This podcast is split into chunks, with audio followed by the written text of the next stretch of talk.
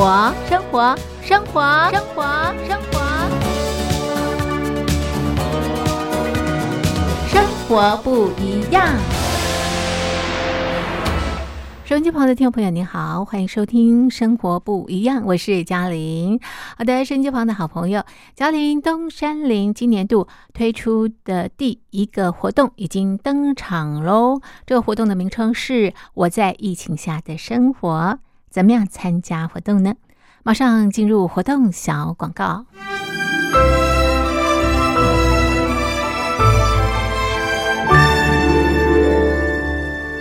我在疫情下的生活。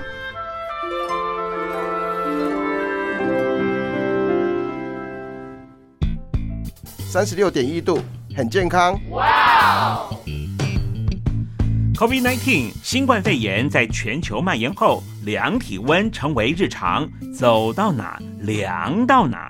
还有啊，戴口罩也是生活必备，没戴口罩寸步难行。哦。非常时期，能不要出门就不要出门，在家办公最安全。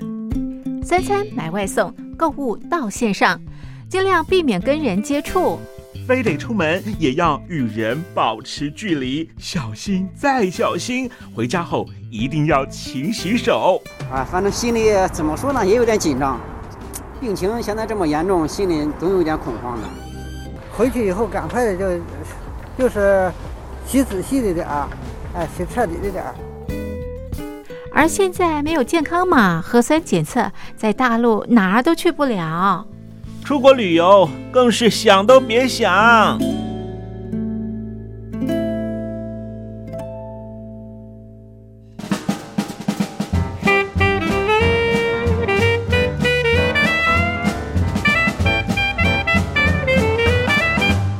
COVID-19 新冠肺炎发展至今，你我的社交方式、饮食习惯、娱乐形态、工作模式都产生变化。你的生活因为 COVID-19 新冠肺炎又有什么样的改变呢？马上写下来参加征文活动。我在疫情下的生活，就有机会得到短波收音机哦。活动从三月一日进行到五月三十一日。来信请寄台北邮政一七零零号信箱。台北邮政幺七零零号信箱，嘉陵东山零收。电子邮件请寄 lily 三二九 at ms 四五点 hi.net 点 net，l i l i 三二九 at ms 四五点 hi.net 点 net。我们期待您的来信。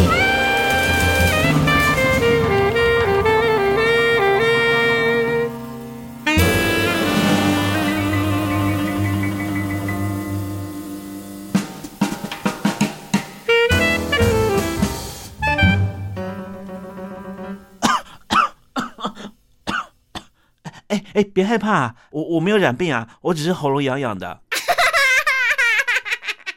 我在疫情下的生活，好，现在咳嗽呢，都很担心别人啊误会误会我们啊染疫了，对不对？好，所以呃，其实这也是生活的这个改变。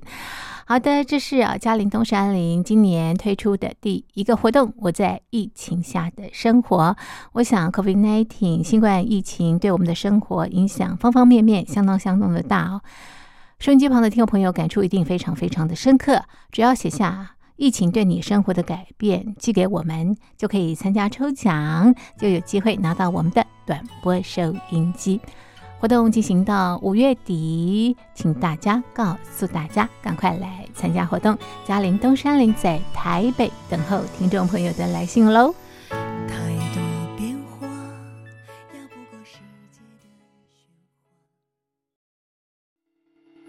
这是陈好演唱的《星光》。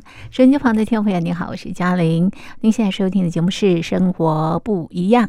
好的，朋友们，今天是中华民国一百一十年西元二零二一年四月三十号，星期五。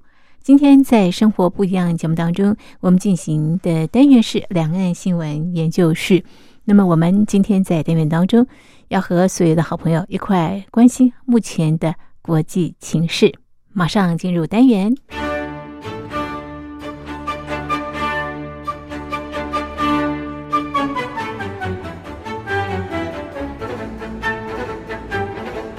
两岸新闻研究室。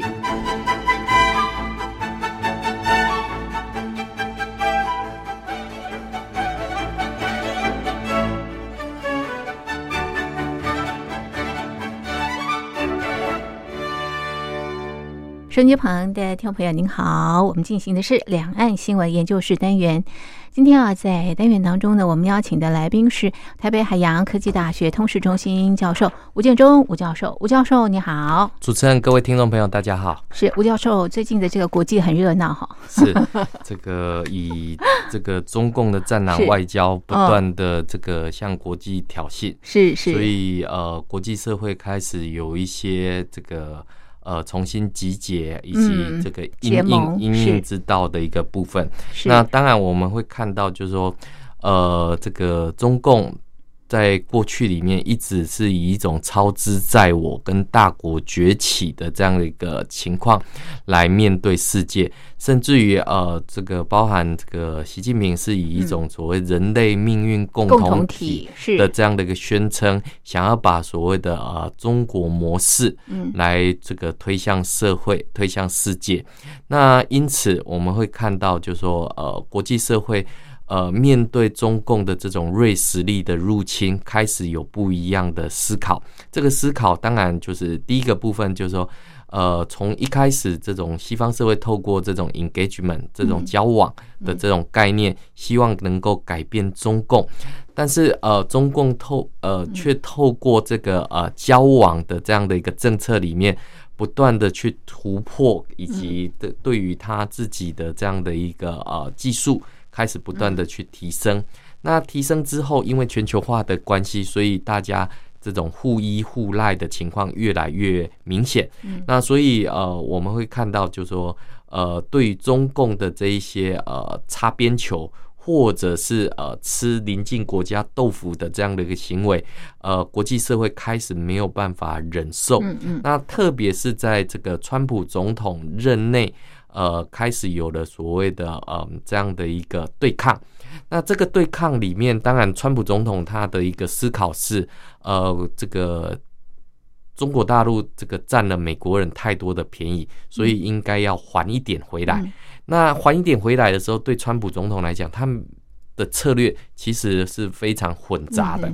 那这个混杂里面，当然我们会看到，就是说包含了贸易战，好的到后面的这种科技战。嗯，那贸易战的时候，其实我们会看到，这个中共是说要打就打。对，就奉陪到底是。那这个不畏打，这个但也不怕打。对。但是我们看到，从这个科技战之后，这个中国大陆，包含这个习近平在内，都有提出来，就是说不要被西方掐脖子的这样的一个一个说法。那所以要自力更生，自力研发。那所以从这种这个奉陪到底，到这个要自力更生。这个中间的过程，当然我们看到王岐山哈，这个中国国家副主席，他讲了，这是最贴切，这个中国人可以做好准备，这个勒紧裤带的这样的一个日子。那即便是这样子，我们当然也看到，就是说战狼外交是没有在示弱，是好没有在示弱。那原本这个呃，在川普总统任内，这个呃美中的一个这样的一个对抗，其实呃是有了这样的一个开端。但是对中共来说，它还有包含这个“一带一路”走出去的战略，包含在这个东协国家，它一直是一个啊非常这个。呃，这个有把握，那甚至于连欧洲它都可以进行各个击破，更不要讲说在非洲，它有许多这种开发中国家的这些好朋友，这些呃这个非洲国家。那特别的是，特别的是，呃，在这个川普总统跟拜登总统的一个啊竞争结束之后，那我们看到这个如何去看待新的这种美中关系。那我们看到中共的这个外交团队对于这个美国政局的一个判断是认为，这个呃拜登应该跟川普不太一样。那特别是拜登曾经当过奥巴马政府的这个副总统，嗯，所以有可能呃应该会延续着过去的这种所谓交往的政策，嗯，但是没想到这个川规败水啊。川规败水。那尤其是哈，尤其是呃，这种川规败水的这个呃政策，更重要的是它的这些执行者的一个部分哈。我们看到，不管是国务卿啊、国家安全顾问啊这些等等，嗯，其实对于呃美国的政策上面的延续性还有创新性来讲的话，是现在中共应接不暇的一个范围。其实我们之前的节目也曾经讲过，呃，在川普时期的时候有不断的退群，是那退群之后，当然引起这一些国家。的这个不安，哦，什么叫不安？就是说，哎，不知道美国方向会往哪个方向来走。那包含日本啊，包含这个欧洲各国，当然就是为为了国家利益，必须要找寻对自己国家最有利的这个政策跟方向。但是我们看到，在今年年初的时候，在 G7 峰会，呃。拜登在参加这一场 G7 峰会的时候，虽然因为疫情，所以是在这个呃线上的一个会议。嗯，那我们看到这个拜登的一个宣告，就是美国回来了。是，那美国回来不是空手回来，美国回来是决定跟盟友一起来合作，嗯，来这个对抗这个呃这个中国政府。那这个用对抗来讲的话，应该更精确来讲，应该用的是竞争。的这样的一个关系，那所以怎么样子跟中国大陆来进行竞争？那这些国家要怎么合作？那我们看到这个呃，这个中共在拜登政府上台之前做了两个动作，第一个就是呃通过了 RCEP 的签订，另外一个就是在这个呃二零二零年最后一天的时候通过了欧中的投资贸易协定。对，是哇，这个让这个川普政府这个应接不暇。哎，这个原本呃，这个拜登政府上台之后是采取这种多边主义，嗯，希望联合这些盟友，结果没想到这个呃，中共早了一步，这个呃，先签了 RCEP，又通过了这个这个中欧投资协定的这样的一个意愿的方向，是。那。我们看到这个在 G7 峰会之后做了一个转变，所谓的转变就是美国回来，而且美国带着那个普世人权价值回来，是。告诉这些西方国家，包含欧盟、包含加拿大、包含澳洲在内，呃，要赚钱不是不可以，但是必须要有基本的人权。嗯，好，国家的利益很重要，但是不可以以出卖。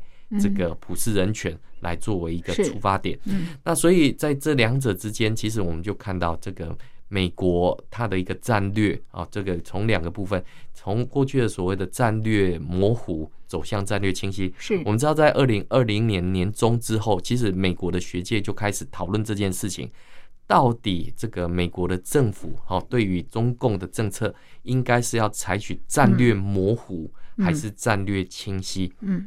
模糊的意思就是说，哎，这个如果你怎么样的话，那我就有可能怎么样，但是没有讲的那么清楚。那没有讲那么清楚的时候，中共就会去打擦边球，就会去呃做试探，做探底的动作。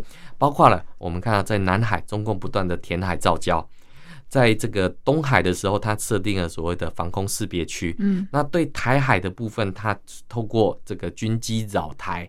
透过这个 M 五零三航线的这个画设，甚至于呃，把一国两制的这个所谓的九二共识，呃，这样的台湾方案给提了出来，更不要讲他撕毁了这个中英的联合声明，让所谓香港五十年不变的承诺全部都改变了。是。有学者认为，这就是战略模糊所带来的这个问题。嗯，所以美方应该要采取一种战略清晰。嗯，比如说你填海造礁，我就怎么样；你怎么你这个入侵台海，我就会怎么样。嗯，所以我们会看到，从穿呃这个拜登政府上台之后，这个呃中共辽宁号穿越台湾海峡。嗯。这个美国马上派出罗斯福号航空母舰，核动力的航空母舰，马上就到这个台海是来。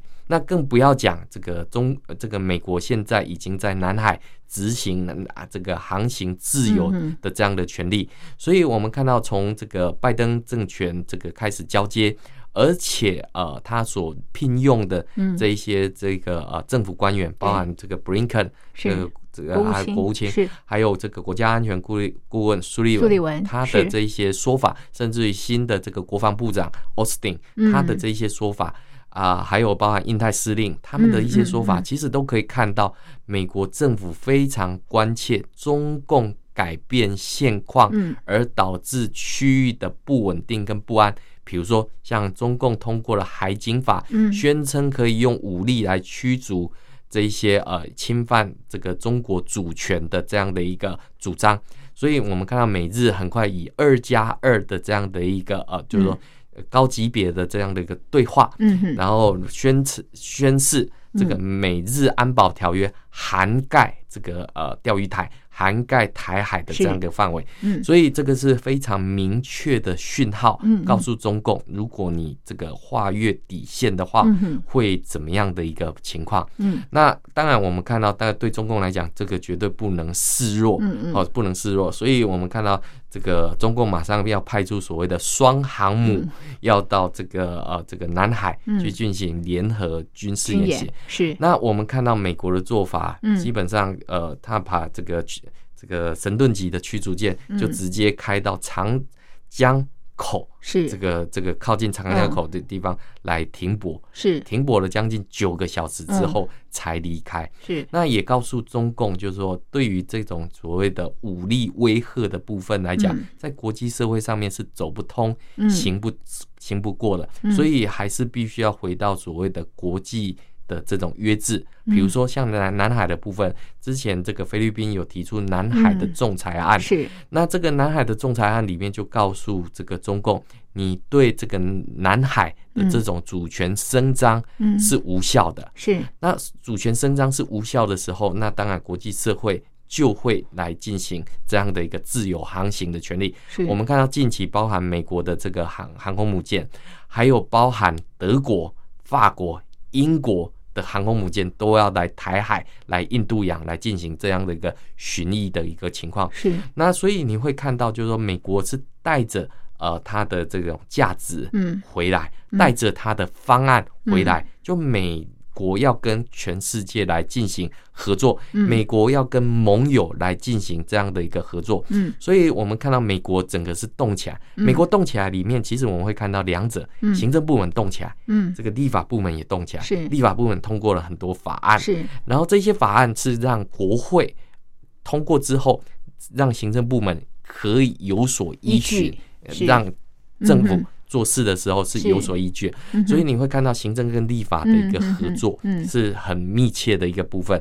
那更不要讲说跟这些邻近周边的国家的合作。我举个例子，比如说像日本，这个呃，我们看到这个川普政府上台之后，这个日本的外相茂木敏充啊，拜登，拜登政府，拜登拜登政府上台之后，这个呃，日本的外相这个茂木敏充就有出来提，那日本。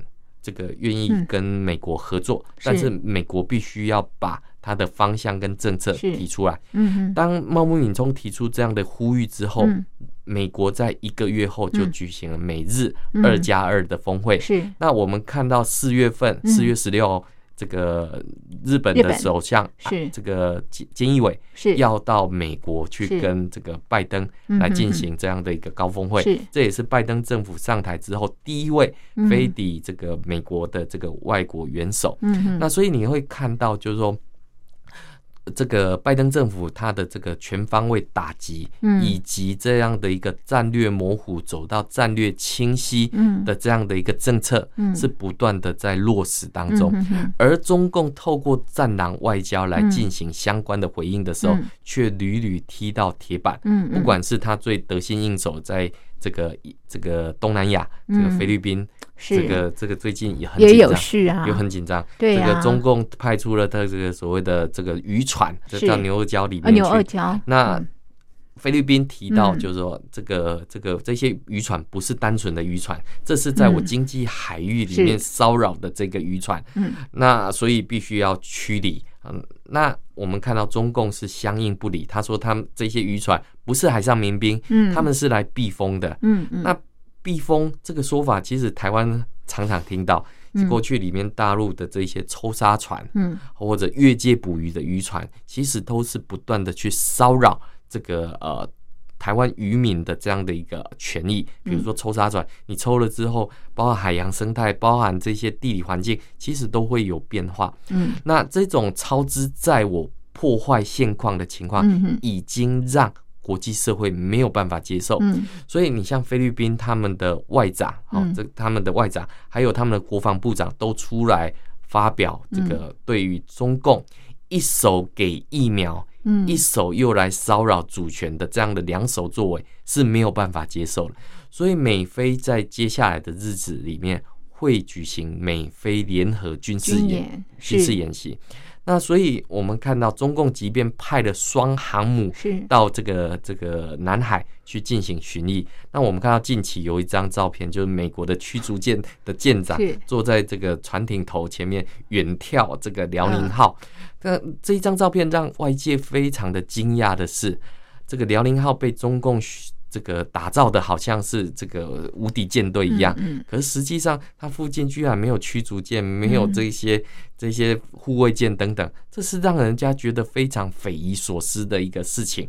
那更不要讲这个呃美国的这个核动力的潜艇，它的这个补给等等之类，都远优于这个中共现行的这样的一个所谓的双航母。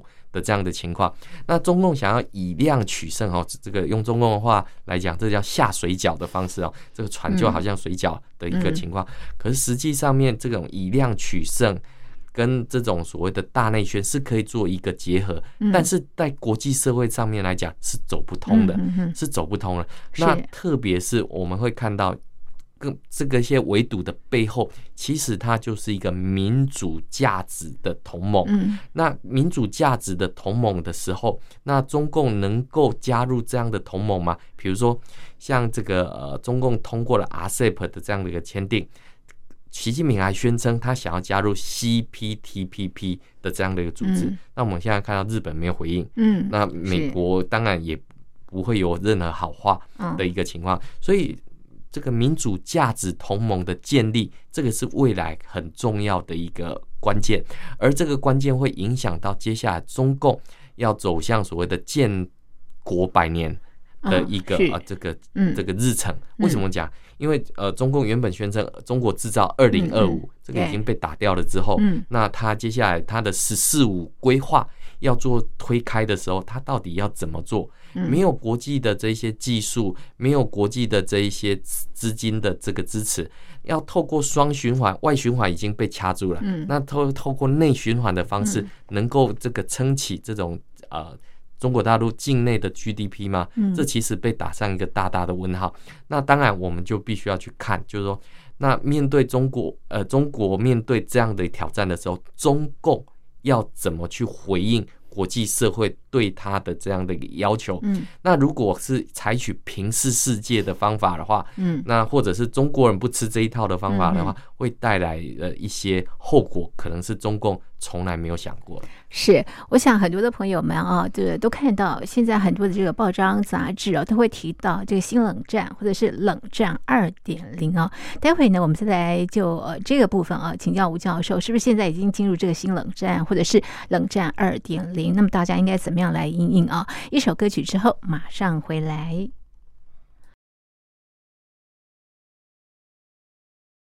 手机旁的听众朋友您好，欢迎收听。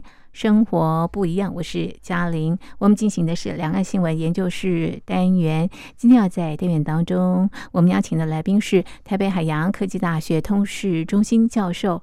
吴建中吴教授，那刚刚啊，在呃单元的一开始，吴教授也跟我们非常详细的剖析目前的国际的这个现况哦。我想大家都呃留意到了，很多人提到现在这个呃国际的一个样态啊，很像是呃新冷战或者是冷战二点零这个部分呢。这个吴教授你怎么看？是，呃，其实我们会，我们先讲冷战它的定义是什么？在这个在二次世界大战之后，其实美苏两强这个呃，因为价值的关系，所以陷入了一种冷战的一个部分。是，那冷战当然第一个就是拉帮结派，嗯，那这个呃，苏联就去找他的这些小老弟，嗯，那美国当然比如说跟中华民国啊这些价值同盟，这种民主跟集权之间的对抗，那这个对抗里面包含了这个呃。地缘政治上面的对抗，所以当时有北约跟华沙公约组织的对抗，那包含了联合国。联合国当时包括了这个苏联动不动就反对嘛，所以联合国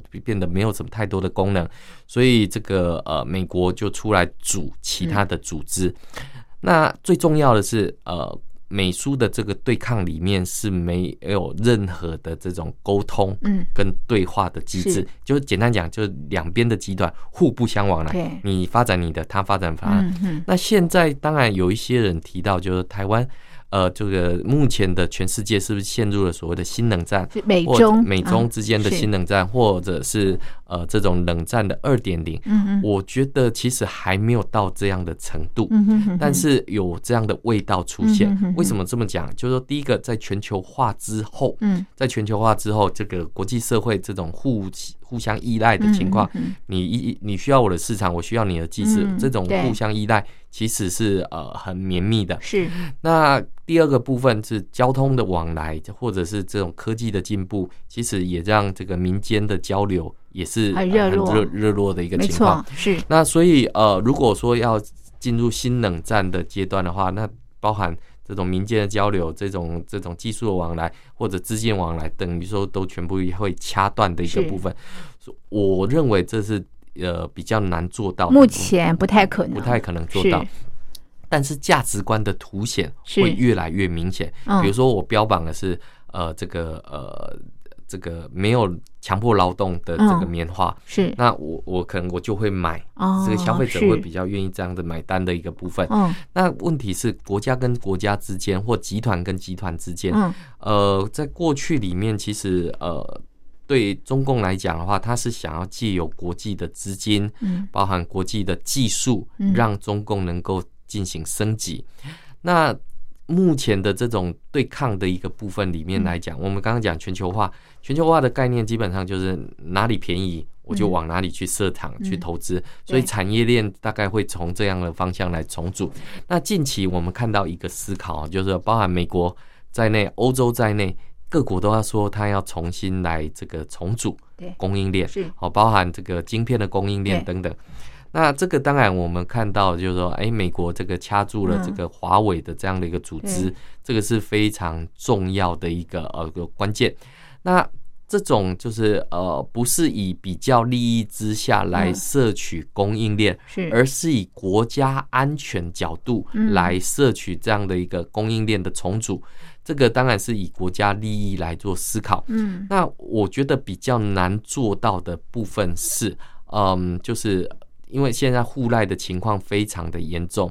那这种技术的升级之间的这种啊，包含知识产权的这个保障，这个可能都还没有办法来的那么清楚。但是会渐渐的梳理出来，哈，梳理出来。我所谓的梳理出来是指说，比如说在在中国大陆，它可能这。比如说，在美中二加二峰会之后，这个两方不欢而散。嗯，那美国当然跟欧洲的盟友这个来联合制裁，包含像新疆啊，像这个香港的官员。那中共回去到中国大陆，他马上邀请这个俄罗斯的外相跑到这个这个桂林去去坐船去吃午餐。另外，他还邀请了这个东南亚五国的这一些呃外长到这个厦门到福建去。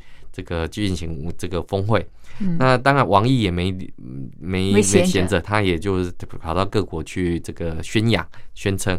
那当然我们会看到，就是说各方都在拉盟友这件事情是很确定的。但是另外一个部分，我们我们以亚洲为例的话，其实亚洲的国家很多都是经济想要靠中国，安全想要靠美国。但是如果逐渐的走向冷战的一个思维的话，那这样的一个思考。可能就必须要去做一个重新的切割。那另外一个部分是以美国人的一个思考来讲的话，对他来说，呃，这个中呃包含这个美国在内的需求必须要优先满足。所以你可以看到，像疫苗，这个美国就是很强势，就希望这个先供给给美国。那美国自己有没有生产疫苗？也有。那他也需要从盟邦那边获得这样的疫苗，所以我们会看到，就是说对美国来讲，首先第一个，如果供应链没有办法重组，那他也必须要把这个供应链牢牢掌握在自己的手上，这个手上可能包含在盟友在内，嗯，所以我们会看到以民主为价值的这样的一个民主同盟、民主防卫体系开始的建筑起来。那对中共来讲的话，他还是希望用他的所谓的中国模式去突破，去这个这个呃这个对抗的时候，那就会遇到铁板。因为为什么？因为我们知道各个呃这个欧美国家这种普世人权的价值是至高无上的。你不管是任何的一个政治人物，都必须要去呃遵守这样的一个呃，就是说个人的这种不容妥协，不容妥协是。但是中共所宣称的发展权，其实不是这个个人的人权，嗯，而是国家的人权哦，就国家的人权，什么意思？就国家要发展，所以因为国家要发展，所以不管是侵犯到人的自由，侵犯到人的这个呃安全等等，那些都可以。被排除掉，是可以牺牲，可以牺牲掉。所以你看到像新疆就是这个样子，像香港就是这个样子，所以它都可以排除掉的时候，这个对西方国家来讲是不可忍受的。那更不要讲说他还想把这个制度推广到这种开发中国家，或者是这些落后国家啊。那这些落后国家或开发中国家为了开发。而有可能破坏到当地的这一些人权是的时候，那这个是西方社会没有办法接受的一个一个部分。那所以呃，必须要把这个呃姿态，嗯，还有把这个美国的态度给摆出来。是这个，也就是我们第一段节目提到的，就是从战略模糊是不是会走到战略清晰的这样的一个思考。那因为这样的一个部分里面来讲的时候，其实我们就会看到，呃，这个用拜登的一个话。拜登在这个慕尼黑会议上面就有提到，美国和欧洲必须一起准备好面对中国长期的战略竞争。那他在这个会议上面形容中共是战略竞争对手。那拜登的重点就是在意识形态的战争里面要贯穿在经济里面，哦，就也就民主跟集权。这到底是哪一个发展会比较好的一个部分，必须要在贯穿在他们的价值里面。所以你会看到，就是说，呃，在过去一段期间里面，呃，中共透过“一带一路”，透过这个亚投行的这些战略，不断的在全世界大撒币，对啊，大撒币。是那西方社会过去里面认为中共没有这种所谓野心，啊，想要把它的价值这个推出去的一个情况，但是现在发现。中共的确是想要这么做，而且这么做的后果不是让世界变得更好，反而是有可能会进入到这个冲突、跟纷乱的一个呃情况。比如说，像中华民国这个目前建设的很好啊，可是中共却透过武力威胁，是。这军机扰台，甚至瑞士力的入侵，嗯。想要破坏民主社会的秩序。那这个是美国没有办法。接受的一个部分，所以我们会看到，就是说，呃，其实，在过去里面，呃，大家都知道，这个美国跟中国的这种谈判之间，其实有美国吃了很多亏。是，呃，什么叫吃了很多亏？每次中共都会在谈判之前，先把它的底线、把它的原则讲出来。那讲出来之后，你西方社会就照着我这个原则或什么之类去走。比如说，世界上只有一个中国，哦，那他就把这个原则讲出来。那讲出来之后，哎。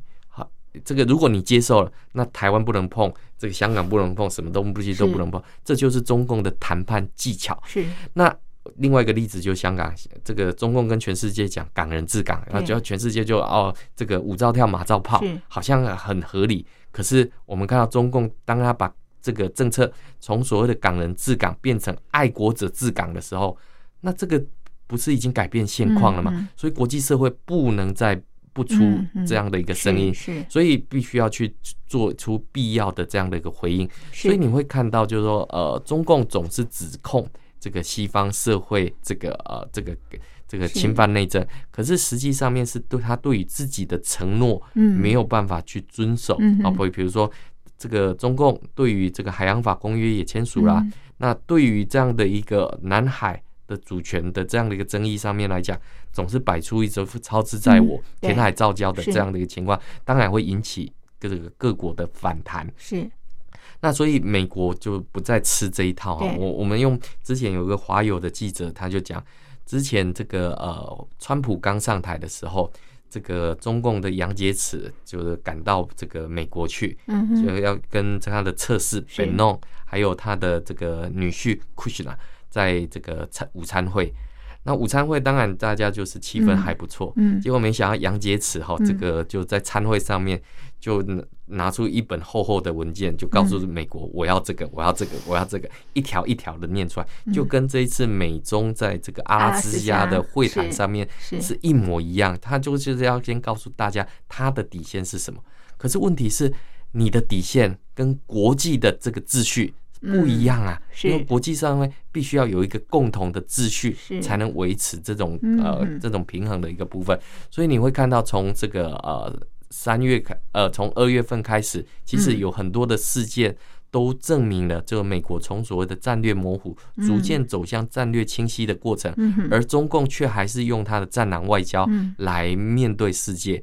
所以我们会看到，这个大陆呃这个中共驻瑞典的大使说。这个他用伊索寓言来比喻哈，他说这个这个西方是狼，嗯，西方是狼。可是我们知道中共有有呃，这个这几年里面，他有一部电影《战狼一》《战狼二》。那这个他说西方是狼哦，西方是狼，西方是狼，狼想要吃掉羊，嗯嗯，但是中共不是羊，嗯，哦，所以中共一定会反抗，嗯。那以这样的态度跟这样的这个世界。去面对这个所谓新的世界观的时候，那这个绝对不是中共或者习近平想要建立的新型大国关系。嗯，所以这两者之间，其实我们看到从信信仰上面、从这个制度上面，还有从做法上面来讲的话，基本上东西方是有冲突的。嗯，而这个冲突如果不是中共他这个片面改变现状的话，我想。这个邓小平留下来的这个韬光养晦的空间，其实是可以让中国大陆走得更前，走得更好，让人民的生活可以变得更好。但是因为这一些冲突之后，中共的发展将会停滞不前，甚至于还有可能会。退步的情况是，所以现在呃，中国大陆面对的一些个挑战，它的原因就是因为中国大陆从过去不断的在改变现状。那国际间呢，呃，过去对于这个中国大陆改变现状是采取这个模糊的一个这个战略，但是现在不模糊了啊。以美国为首的西方国家呢，那么清楚表达他们的立场，也以行动展现。接下来啊，就看中国大陆怎么样回应了。好，这是我们剖析的目前的国际情势。我们就讨论到这里，非常谢谢您的收听，也谢谢吴教授您的分析，谢谢您，谢谢。